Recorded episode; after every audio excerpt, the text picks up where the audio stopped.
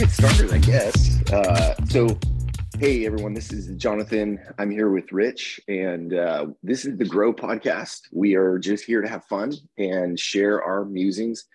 And I'm here with Rich, who's one of my dearest friends in the world. And over the last 10, 15 years, he and I have just always had these amazing conversations. And we decided, let's just record them and put them out as a podcast. So, um, Rich, welcome. Glad to have you here, brother. Why don't you introduce yourself?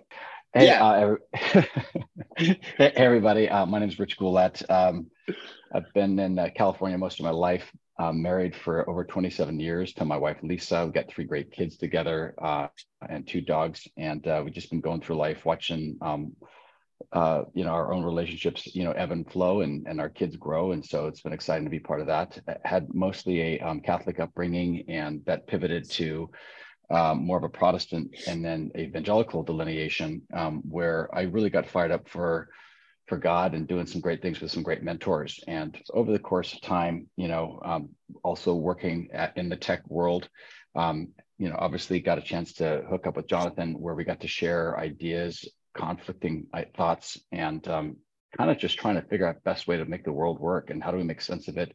How do we look at a variety of topics? Um, we definitely mostly agree on a lot of things but we also kind of i would say uh, you know sharpen each other on, on, other aspects as well. So you know um, just enjoying life and trying to you know make the most of it. That's awesome brother. Um, so i'm jonathan brink and uh, give you a little background on myself. I am a family man. That's kind of how I would first characterize myself. I love my family. I have six kids, a blended family. So I'm technically a Brady Bunch. And um, I live in Northern California and I am in user experience for a software company. So, which is ironic because most of my life has been about kind of discovering what does it mean to be human and that's really what has always attracted me to rich is we like discussing ideas of what it means to be human growing. We talk a lot about theology science business. We've had these amazing conversations around capitalism communism what kind of world we want to live in what do we want to do for our kids what is the meaning of god all these great conversations and i thought what if we just put all these down into a podcast? Because i think they're interesting and it's probably just going to be the two of us but who knows? Somebody else may find this valuable so we just wanted to put it out there. Um, so the format that we created was actually pretty simple that we wanted to just discuss topics that we thought were valuable. And so we each came with a question that we wanted to start with and i thought Rich, why don't you kick things off with yours? Because yours is a fantastic question. I absolutely love your question this time because it's very deep. We're starting and kicking it into high gear today. Why don't you start off with your question and then we'll go from there? Yeah, well, thanks, Jonathan. And you know, we could have started with, you know, is drinking pH, alkaline, high water good for you? Better, better than it is. not. Um, it is. And yeah, is ice our ice baths really really good for you? Um, maybe we can talk about more um, pragmatic things down the road. What's but, the best Cabernet in the world? Yeah, you know, we can talk about great things. exactly. I, I think that the thing about this point that resonated with me is, and it's exactly what Morpheus tells Neo in the Matrix, and he talks about this thing that's bothering him that's in his mind's eye. It's a splinter and I think that the more we look at the world, uh, especially in a postmodern framework, where we're kind of under the purview that we know God lives out there, He's objective, but we just can't see that. Uh, the world we live in is so subjective and so dichotomous that you'd have to um, you have to ask yourself what's really going on. And so when you look at the buildup of COVID and the idea of global warming and the idea of Ukraine and you know, you, you got the Great Reset with World Economic Forum and Davos. There just seems to be a lot of these great narratives that are coming to, to, to fruition that we don't seem to necessarily be a part of. What I'm saying is that if you look at going back to the matrix, which I think is the best kind of fundamental understanding of are we actually in the simulation, is you've got people on one side of the equation that know what's going on. These people live in the real world and hopefully everybody who is watching this um, understands or listening to this understands the nature of the matrix. Maybe we'll have to flesh that out. Jonathan, you let me know. Um, let's just assume Uh, on the other side of the equation are people that live in the matrix, which is a computer programmed idea that was created by AI and machines to help them grow humans, which are all attached to these battery types of, of objects and actually power the AI machine itself, inc- including a whole bunch of robots that kind of keep order in the world. So um, what I'm getting by that, by if you look at today's day and age, you can actually look at the world we live in, and you can say January 6th on one side of the equation was an absolute uh, disgrace. It actually was, uh, according to some people, worse than 9 11. It, it was the, one of the greatest tragedies, the greatest violations of our democracy in our history of our nation of 250 years. On the other side of the equation, you got a lot of people who say, uh, bullshit. Um, yeah, there was some bad shit that happened. It was bad news. There was definitely some doors being busted out. But look at all the footage of this QAnon shaman being walked around the actual Capitol building, just actually minding his own business. And there's actually even a footage now of him saying, Hey, just heard from Trump do not do anything violent, right? So now you can say there's a pick, cherry picking here and there, but if you go to Twitter, you literally see that there's two kinds of worldviews and a bunch of stuff in between.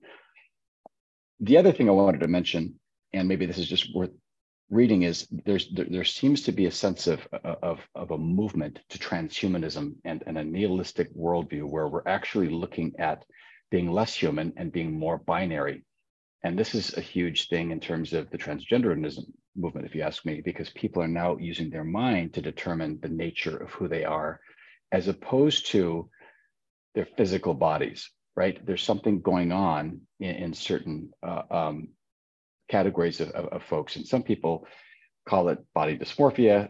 There's a lot of other things going on, but what I'm getting at is there, there's a lot of movement, it seems to me, towards VR and AI. And, and if you think about you know augmented reality there, there's a push to having an environment that is not real. So i sent you a, a link to an article where you see a guy online and he's absolutely depressed. All he sees uh, he's, he's living with his parents. He's depressed. He wants to kill himself. And all he sees when he goes online especially with tiktok is beautiful men beautiful women. Mm-hmm. everybody's perfect. And he knows that that's not right so there, there you go, right? You actually almost have, uh, you know, an evidence of this long thread where you can actually see there's something wrong with the world. There's a groaning, if you want to go to Romans, right? If you go to the Bible, the, the, all of creation is groaning. And I feel like we're, we're reaching a tipping point where something's got to break through. And I don't know what that is, but that's um, that's my idea so far of, of, of fleshing this idea out.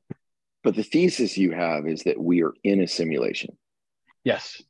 Yeah. That, that, and, that is, and, or, and you said in your notes, we, yeah, you said in your notes that it comes from a, from a Twitter post. What was, tell me the story of that. Yeah. So you've got this guy um, who basically makes the premise that everything on the modern internet is effectively fake. And he got this because he was looking at a guy that he saw, I think, on a mm-hmm. Substack or something like that. You know, he, he's a college dropout, slave tier at a job warehouse, 7,000 saved, zero talents, qualifications this guy has basically lived his life as a nobody and he's looking at the summation of his life and it's worthless. So nihilism is is where you go down this path if we if we continue on this right? So this guy talks about you know all you see are extremes. Women are attractive. Day in the life you know shows a 24 graduate who lives a life that only can be described in modern fairy tale everything that they're being exposed to on this thread talks about I mean, they're dichotomies, like everybody else has it and you don't. But the, the, the end of the story is, is that um, there needs to be an awakening to show him mm-hmm. that things are better, right? And so what, what I'm trying to get at, and maybe I didn't, you know, I mean, there, there's a lot to digest and there's a lot to even mm-hmm. kind of postulate. But the real question is, how can we prove that we're not in a simulation, you know, for instance, right? Um, and you know, because we don't really know what happens when we die fully yet. Um, and we don't really know, like, when we do things, you know, the nihilist says that there it's all meaningless, right? So it, mm-hmm. it'd be like if you're in a simulation and you're hooked to a battery, if you're in the matrix, you realize that you've got this idea of how life is supposed to be. You go through it, and then I guess when the when the machines are done with you, you just perish, right?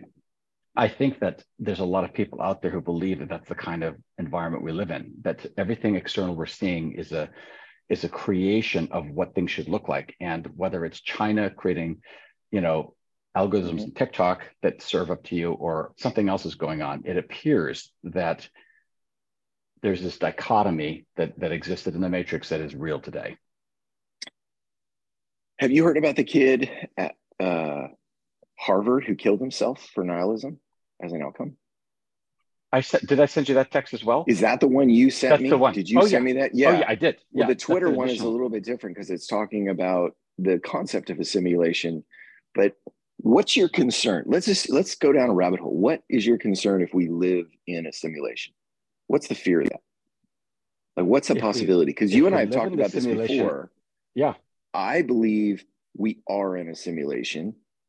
You do. But we choose Truly. it. Yeah, we choose it. Yes. I we choose to live this life before we lived this life. That's my gut instinct because that makes the most sense of how if we it takes away the question of theodicy, which is ultimately, God, why do you allow me to suffer? That I think is the question every human being wrestles with. Mm-hmm. And so, but if we choose this life, then it potentially has more meaning. And then the purpose of life is to discover that meaning or purpose. Because I think a lot of people are now realizing you do have a purpose, you just have to find it. And nihilism takes the other approach. And that's what the kid at Harvard did is he basically said, oh, if I really do believe in nihilism, that there is nothing, death is actually the most liberating action I can take. Mm-hmm. Um, I don't think you and I are actually there. We, I like my life. I want to create meaning out of my life. So what what is the tension? Because when you shared that with me, you you were in kind of a moment of tension and a half a bottle of wine, I think. And you were honest. It's like, hey, sometimes it feels like the world is going to shit. If it's a simulation, does it matter? Well, um, so I, I think that that this is where we have to look at something core in our in our soul in our in our yeah. heart what guides us right so for yeah. neo there was something going on that said no this isn't right and there's something wrong with this right, right. cypher was more than willing to go back in outside from being in the real world understanding mm-hmm. what the consequences were and wanted to go back in be digitally set up again to betray mm-hmm. his own people i think in in our heart of hearts that's naivete to go back to naivete it is. It's to go back yeah. to. Um, in other words, is naivete not knowing you're in a simulation better, or would you rather know you're in a simulation? I would rather know I'm in a simulation because why? There's always a striving. If if if I, it's the easy way out is to be in the simulation it's the path of least resistance. Now, maybe that's also nihilistic, right? Because again, it's the most liberating, at least according to that. I mean, the question really is, is like if you had a terrible life and you were in a coma and you were in an accident, mm-hmm. so you were beaten as a kid, starved your whole life, mm-hmm. drugs, violence, and then you get hit and then you're in a coma, but you've got this peaceful dream for the rest of your life until they unplug you. Is, is that is that good? And the question really comes down to is, well, what does it matter if it's if it's individual, right? And I think ontologically, if we look at it from a thirty thousand foot, or what God would really want, I don't think God would really want that. Um, if there was an option. But what do you to, want? What do you want? I, I want. Like, what does knowing it's a simulation give you? Well, knowing it's a simulation gives me the ability to see how it could be different well different can you change the simulation? Well that's that's the question right? I mean the, i mean morpheus has this um, prophecy. He's got the, the machine the oracle gave him some insights that said things are going to be okay that there is going, going to be a way. And neo goes through five or six iterations of complete destruction and recycling all over again to end up at the one place again where he finally mm-hmm. sees something different, right? This is kind of maybe what we all hope for. All of us who've gone through life in terms of struggle or addiction or relationships always tries to figure way how did I screw up here and what can I do to get to that next level to get better? In your case, where it's the God imagination, we somehow have this revealing that we've always been in this circle and God has always loved us. We've actually pushed ourselves away, right? When Jesus died on the cross, as you say, that was not God's wrath served up against humanity and our Jesus. It's what we needed in order to feel good about where our own consciousness was, right?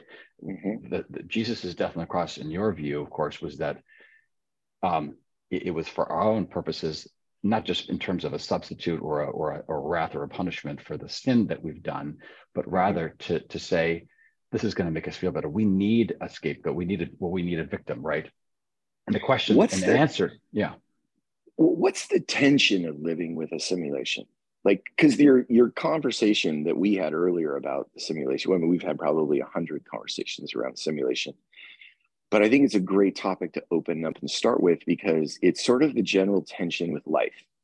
Are we actually in control of this life? Because the simulation discusses the concept of fate. Am i in control or not? Mm-hmm. and where would where do you think you land you're in control or you're not in control?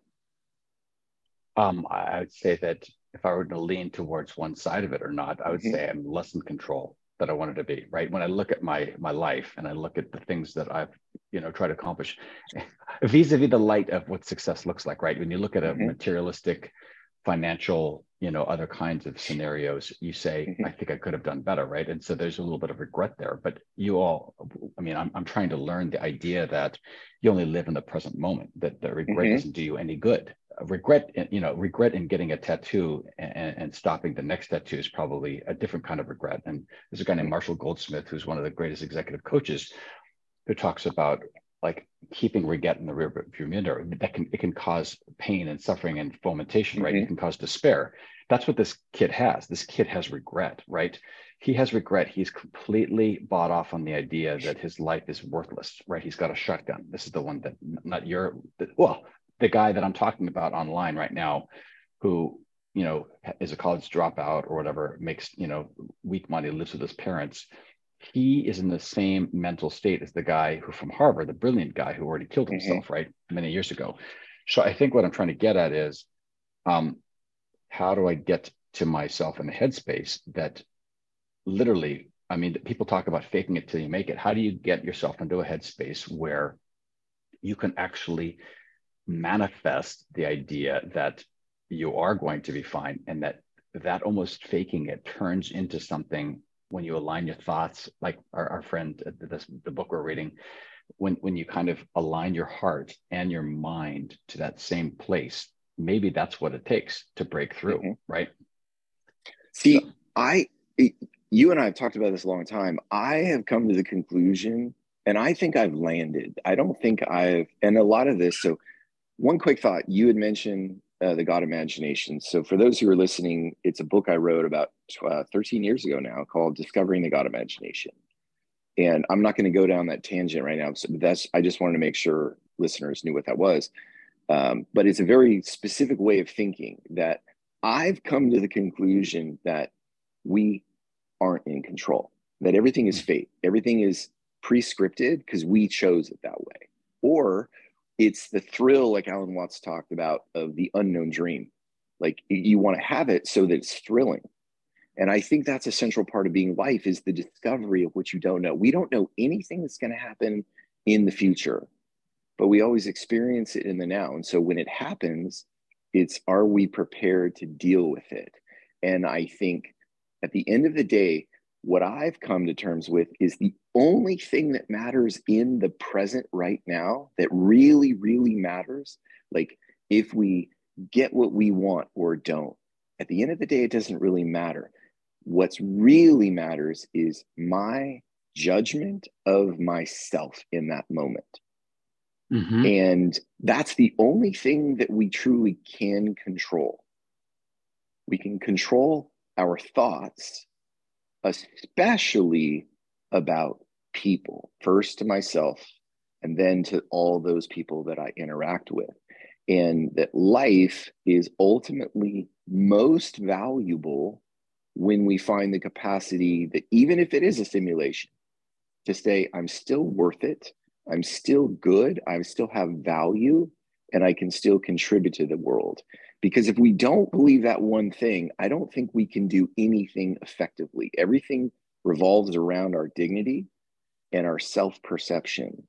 And that we can't, that's the one thing that scripture kind of talks about in the Garden of Eden, where we do actually have a choice. Everything else, they just show up to. Mm-hmm. But if we judge ourselves as good or evil in the moment at any time, because that can waver, that can change, that can, and that's why when, if we're sitting in the idea of we're in a simulation, it's like, well, I got fucked. Like, like when I lost my job at Charles Schwab, I got wrongfully terminated. But that's life. How yeah. are you going to handle it? Mm-hmm. And that's the hard part about the concept of a simulation is sometimes it's a roller coaster that sucks. Mm-hmm. And how do we learn as human beings to deal with it? So it sounds to me that according to you, that mm-hmm. it doesn't matter for a simulation or not. No. Be- because technically, I mean, y- you believe that we are actually already in our own simulation. Now, what's I interesting do. is is that that version of the simulation isn't necessarily hooked up to a machine and turning us into batteries. That's a different kind no, of simulation, no, right? We've, no. we've created our own simulation, yes. our own idea, and it's a perception that we are inherently broken or, or, wrong, and we're not really fully loved by God, at least a lot of us. And once we break like I, through that, realize yeah. that. Yeah, I don't care. But sorry, go ahead, finish. No, no, no, that's it. I, I was just trying to. I don't care if the garden Eden is true. I I care if the narrative of you are here for freedom and joy and to discover like if you really listen to what like i i don't know if genesis the creation story in genesis is true or real but i know it communicates deeply insightful things mm-hmm. and it's true and it's, things, it's true in that regard that it that what what it's trying to express is real yes, uh, yes. we're not asking for scientific kind of uh, you right. know i don't care yeah exactly i've way right. i'm way past that i don't need that anymore i don't yes. need it to be real i just need it to be true because exactly. in true it tells me you are worth it and you have freedom but you're going to encounter life like I think the tree of knowledge is the here and now, every single moment of our life. That's what I think. That's what I discovered is it's a simulation, but in every single moment, you only have really one question that may, that makes sense is are you good or are you evil? That's the only thing that you have control over. And life is going to throw you through the blender. You know, going back to when I lost my job at Charles Schwab, I was my world was wrecked because of my expectation. Oh, I had this new path. I'd only been there two months. It was a freaking phenomenal job. And then boom, the rug got pulled out from under me. But you didn't and, think you were evil in that fall, in that, in that, in that no, termination. but I wondered because the natural inclinations of negative events is God, where the fuck are you? Mm, of course. Are, this are is you still, Job. That's the, the that's the theodicy question. Yep. And so and and guess what? That always happens in the here and now. It doesn't happen in the future it doesn't happen in the past. It happens in the here and now. When that i remember being on the train when i got the call and saying you're being released from your contract. They no longer want you to work. You're done. Don't come to work tomorrow. And i was like oh life just threw wow. me a fastball and i remember we were going to a luke bryan concert at shoreline and i show up and I'm with some friends. My sister happened to be there. And I was like, holy shit. And in previous lives, I would have been like, oh my God, the world's burning. You don't love me. God doesn't love me. But in that moment, because I wasn't 12, I was 53 at the time, I think, or 51. Um, you know, I wasn't starting from scratch. At that moment, I was able to say, okay, God, you threw me in the blender, but maybe there's something to learn here. And that's how we transpose what we think is evil into good. Is we take it, we wrestle with it, we sit with it, we breathe with it, we let it run through our body like holy shit. And then we realize, oh my God, the universe actually knows what it's doing in my life in the simulation because guess what i always come out if i stick with this idea that i am still valuable in that moment this energy is created inside of me that says you can make it through it Yeah. And that to me is what makes life worth living. And I, I honestly, I don't ever want to go through that experience again. I don't seek those experiences out. Mm-hmm. I don't mm. seek negative experiences out. What I'm actually learning now through a lot of people in my life, especially on Instagram, that I'm learning about, is the idea of creating controlled negative experiences. Like the new big thing is ice baths. Exactly. I'm intrigued by it, but you're putting your body in a state of of holy shit, this is really I haven't done it yet. I want to do it because I'm training my body to handle stress in a controlled environment so that when I'm in a stress moment, like getting fired, I um, can handle it. Yeah. And that's how we do that's meditation what I'm learning. too, right? Yeah. Totally. Um, plugged for both Peet's Coffee for Ethiopian Supernatural, which comes out uh, two months before it did today, and then for Ice Pod. Ice Pod, I just bought an Ice Pod. You um, did? Yeah. So it, it's Sweet. so you can spend a lot of money on these baths. Yes. You can spend, you can use a lot of ice, and this is very cheap. It was 150 bucks, and it's insulated. Have you done it yet? I, it's going to be arriving in the next couple of weeks, and I've had Why some terrible inflammation. That? I did it mostly because I was tired of the inflammation that I've had in my elbows, um, some kind of pre-arthritis. I don't know what it is, but no matter what I do, I can't get away from it. And so, this is a tangent. We'll just say for now. Um, no, I think this is actually places. a really good tangent. Finish this because I have my side of that. Go ahead. Well, no, the side of this is when you decide to go and take the red pill, you are choosing the ice bath. You are mm-hmm. choosing mm-hmm. the glop. Yeah. You're choosing mm-hmm. real pain and death, and you're choosing yes. uh, um, kind of an unknown. And it's because there's something in you that says this will be better. Now, again, ice bath is just a microcosm of, of, of this, and it's probably mm-hmm. very um, inconsequential in terms of greater like salvation of humanity. That's what Neo's mm-hmm. trying to do.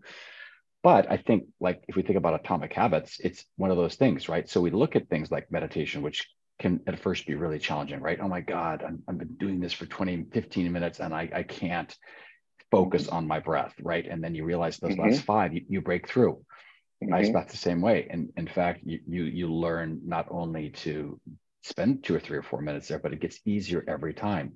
And then the benefits are supposed to be incredible, right? Um, flexibility, brown fat that helps you with your mitochondria, um, mood, mm-hmm. dopamine, etc. Yep. So um, it's not just a fad. I think it really has done some amazing things. So I think that choosing the red pill and going down those things that that that that, that stress us, train us, and prepare us for what the world gives us is our, in our own way our ability to be the best version of ourselves in that space, regardless of whether we're in a simulation or not. Mm-hmm. Exactly. Like we can't determine. I can't determine if I'm actually in a simulation. Although I think people who have taken like DMT and ayahuasca would absolutely say, yes, we're in a simulation because you realize you can step out of it. Right. But normal 99.999% of life, you don't get it, you don't get evidence whether or not it's really, you have to make a decision.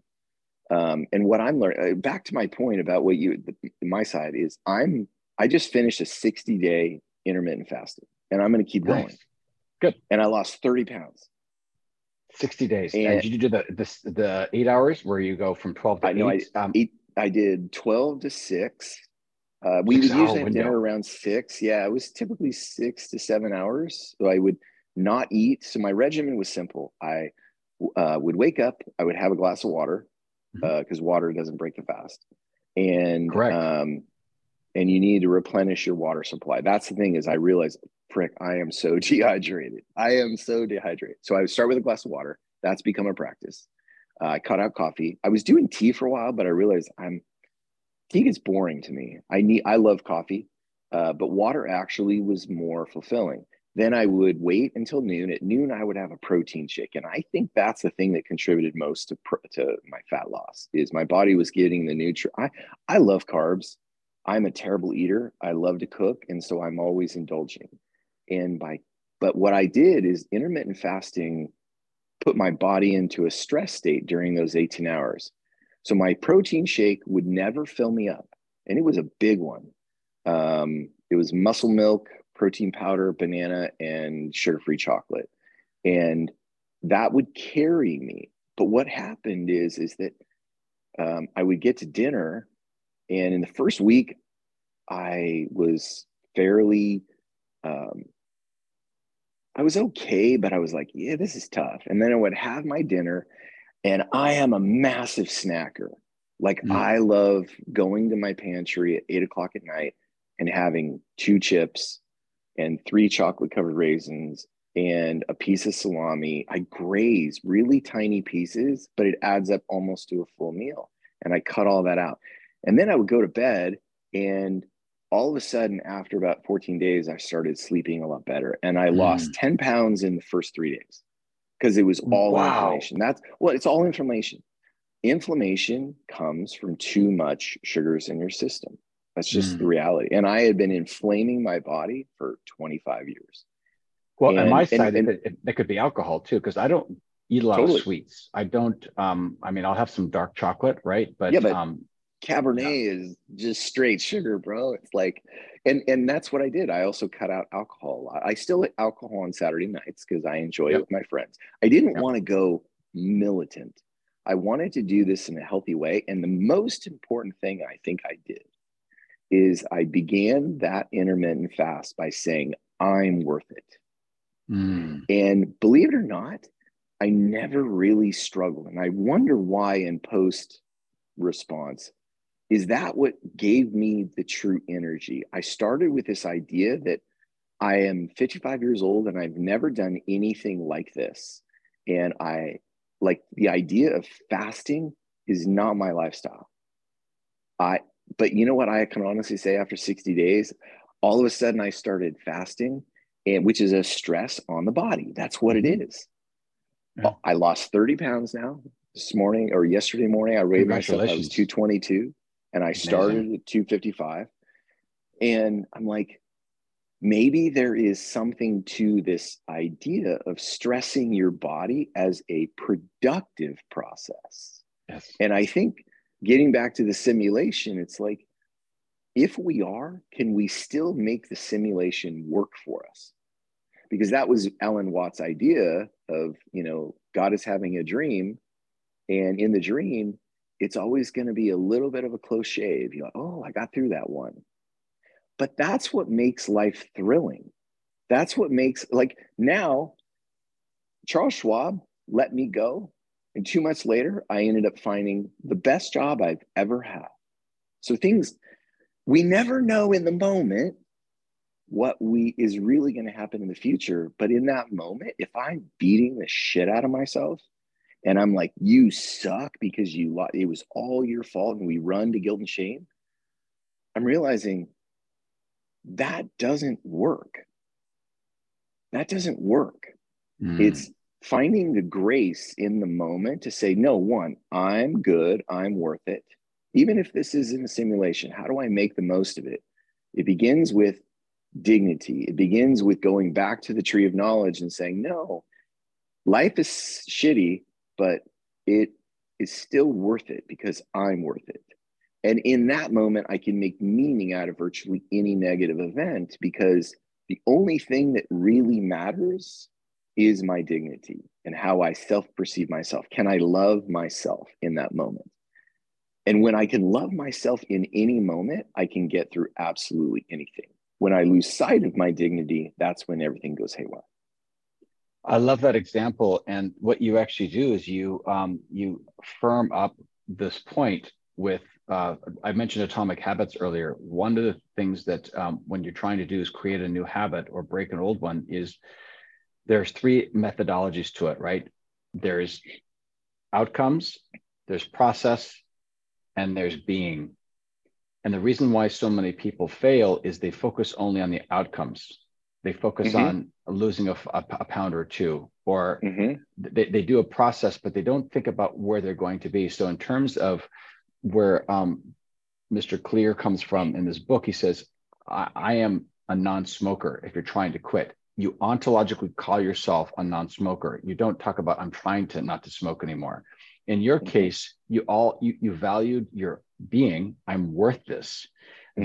That is what anchored you to help you get through all of the discomfort of the of the stomach you know the lack of Yeah. energy all these types of things Mhm. and you look at the ontological the being i mean we all know that metaphysics being ontology is is the highest level right Mhm. you know before abraham was i am right jesus says that in, in you know in john 8 58 he's going back to what yahweh said to, to moses who should i say you know sent me i am that i Mhm. I Mhm. am I, I I am the essence, right? And so when you can anchor to that true nature, you're going to be able to overcome any kind of and, and you could call it spin or you, you don't call it spin, but like dignity, you could say dignity too, right? So I think it's brilliant. You you did that. I don't know if you read Atomic Habits, but you did it. Oh, I love um, that book. Of course. Okay, good. So yeah, you're you're right there, and that's why you were successful. But you also did something crazier. Um, most people start that are beginners with intermittent fasting go maybe 12 hours on, 12 hours off, or they'll do the 12 to 8, which is eight hours of eating and a 16 hour window of not eating. You went advanced. You went six hours, six hour window. And then within that six hour window, it's not like, hey, let's gorge on on In-N-Out Burger, pizza, Right. whatever. It's like, no, start off with that shake. And I think So what's here's the balance.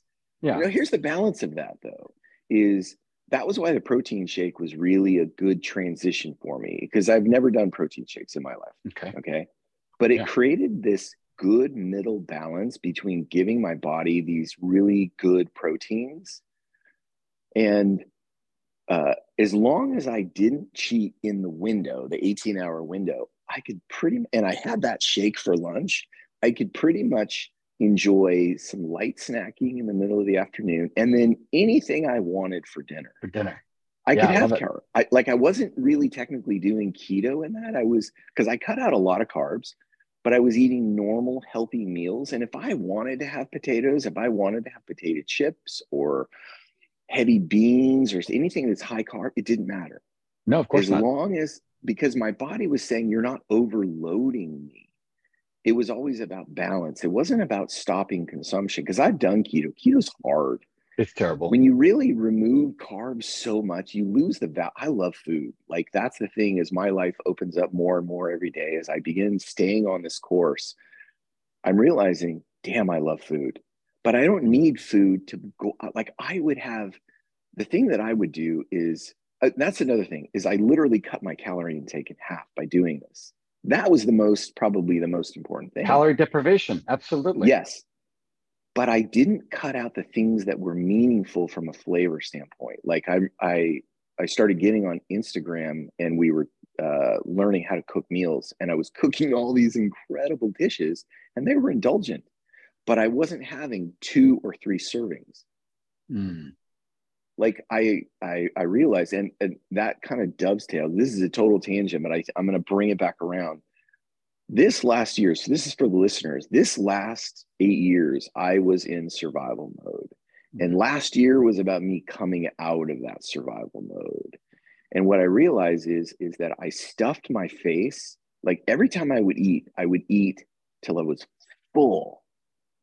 Like full and i was getting way too many calories and i realized i was doing that because i was depressed i had been Mhm. living in this survival mode and and eating was a way of making me feel good Mhm. so i was destroying the thing that i love because food is so damn good but i Mhm. don't need three servings of it and i'm Mhm. not fat by any means i'm six foot three and i can carry weight damn now i feel so much better being 30 Yeah. pounds lighter Yeah. and so it it ultimately comes down to i think this is a stimulation or a simulation but it's so then what how do we live in this simulation and it goes back to because i love the matrix conversation because i think that's ultimately what you know was it jesus who said uh, it was was jesus paul said be in the world but not of the world Yeah. Paul, the matrix in, uh, is the world Corinthians, yeah. Colossians. Yeah. it's it's paul it's apostle paul It is. it's Yep. To the Colossians. it's we are living in the matrix which is the world but don't live in the world because the world checks out that's the only way Mhm. to really deal with the suffering of life is just to check out you get numb you close down your heart i don't want to do that i like Right. life i want life to be vibrant i want life to be exciting i want to be i want life to be thrilling but i realize the thing that does the best at helping me get through that is to hold on to this idea that I am worth it. Mm-hmm. And the more that I do that, living in the simulation doesn't hurt as much. 100%. Yeah. I think that's it, that's dude. Good. I think that was the first episode. Yeah. That was freaking phenomenal. I liked how this went a lot. Yeah. I really do. So, um, any final closing thoughts?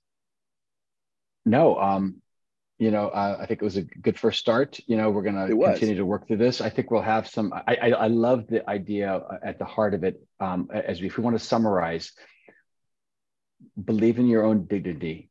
If you're gonna if you're gonna make it through this world, you have to start with your own relationship to God, the universe, and the dignity that you have. You cannot. Uh, uh, we. I mean, you can't love others until you love yourself, right? That's a pretty com- that's yes. a pretty common phrase, right? How how else to do that? And then to again, a, a byproduct of that is to put yourself into situations where you can challenge yourself so that you can be prepared for the things that come at you to keep that dignity intact.